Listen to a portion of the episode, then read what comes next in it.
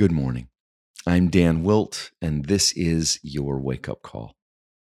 Wake up, O sleeper, and rise from the dead, and Christ will shine on you.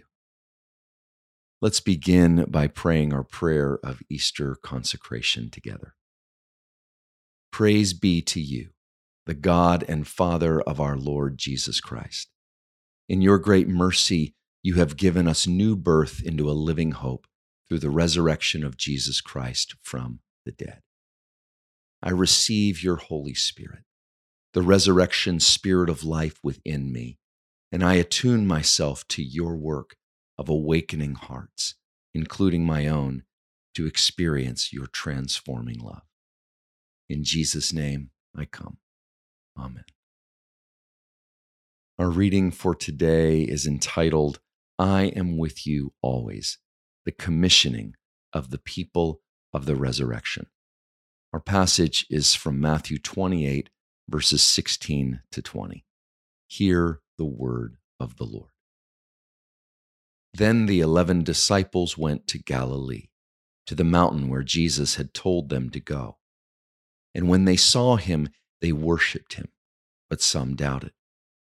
Then Jesus came to them and said, all authority in heaven and on earth has been given to me.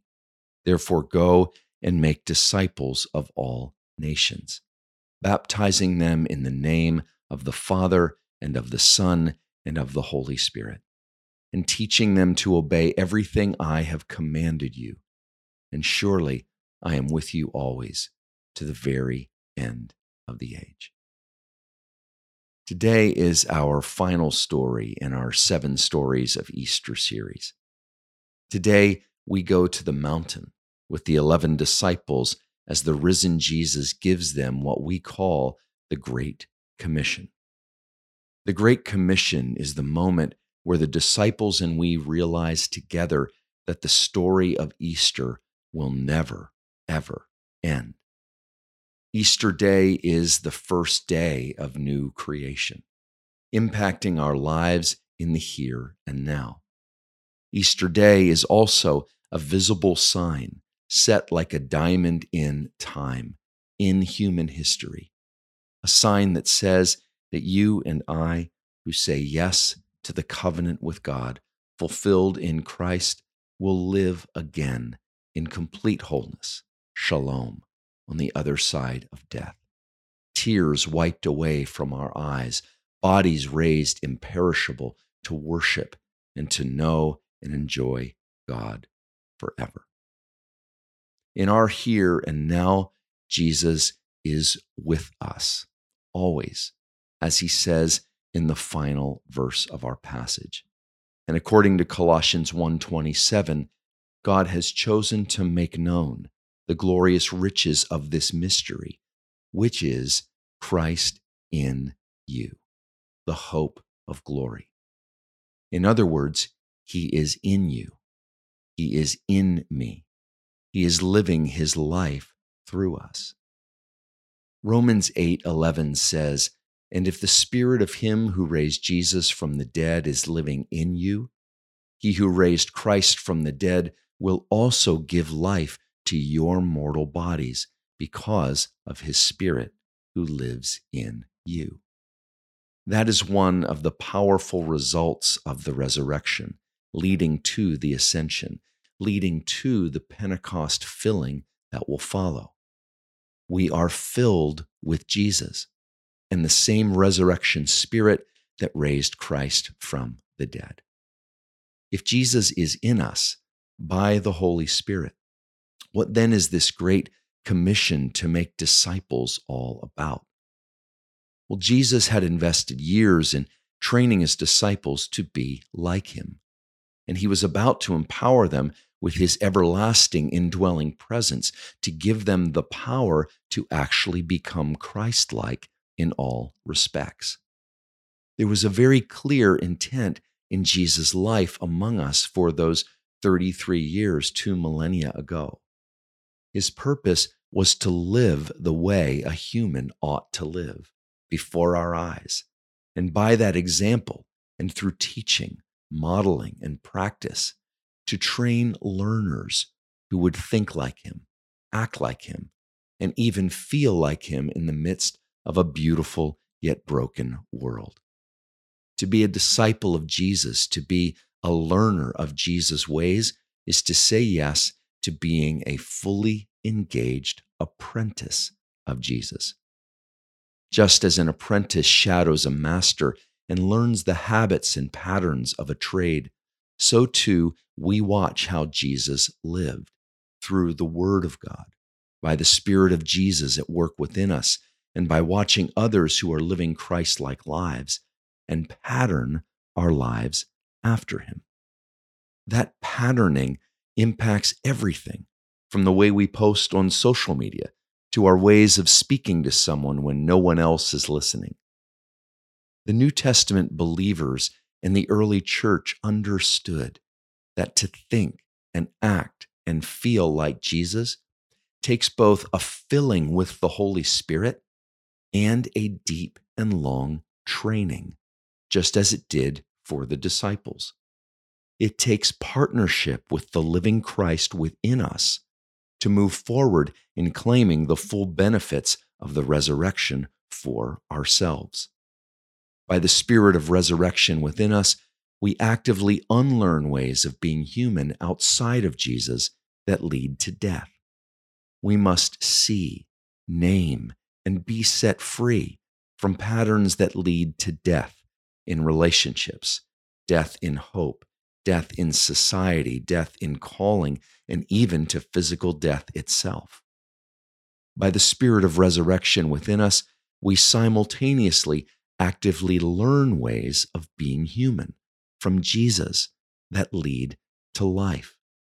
We must see, name, and practice living in patterns that lead to life in relationships, life in hope, life in society, life in calling, even to eternal life itself.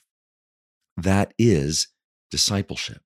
And it begins by first learning we are the beloved of God in Jesus and welcoming union with Christ to become the new end goal of our lives. That is true conversion to Christ. The spirit of resurrection now in us, you and I are to walk into the world of today as true people of the resurrection, constantly inviting the Spirit to change our minds, hearts, and inclinations in profound ways, even to expose remaining weaknesses so they can be confessed and surrendered to that Spirit. And then aligning our lifestyles, both public and private, to further reinforce those ways taking root within us. We then, as we are being changed to become like Jesus, move in the world helping others to know him and to then become learners, become apprentices, just as we have become and are becoming. What does an apprentice of Jesus look like? Colossians 3 12 to 17 gives us a glimpse.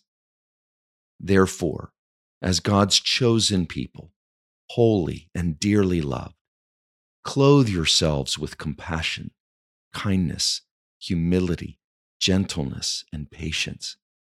Bear with each other and forgive one another if any of you has a grievance against someone. Forgive as the Lord forgave you.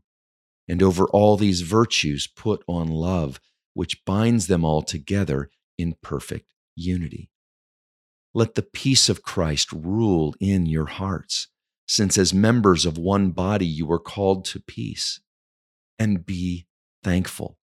Let the message of Christ dwell among you richly as you teach and admonish one another with all wisdom through psalms, hymns, and songs from the Spirit, singing to God with gratitude in your hearts. And whatever you do, whether in word or deed, do it all in the name of the Lord Jesus, giving thanks to God the Father through him.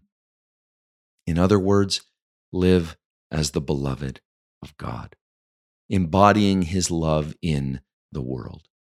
Preach good news, heal the sick, minister to those who are weak, care for the poor, strengthen those who are frail and fragile, bind up the wounds of the broken, forgive as you have been forgiven, lay down your life for others, join Jesus in undoing the works of the evil one.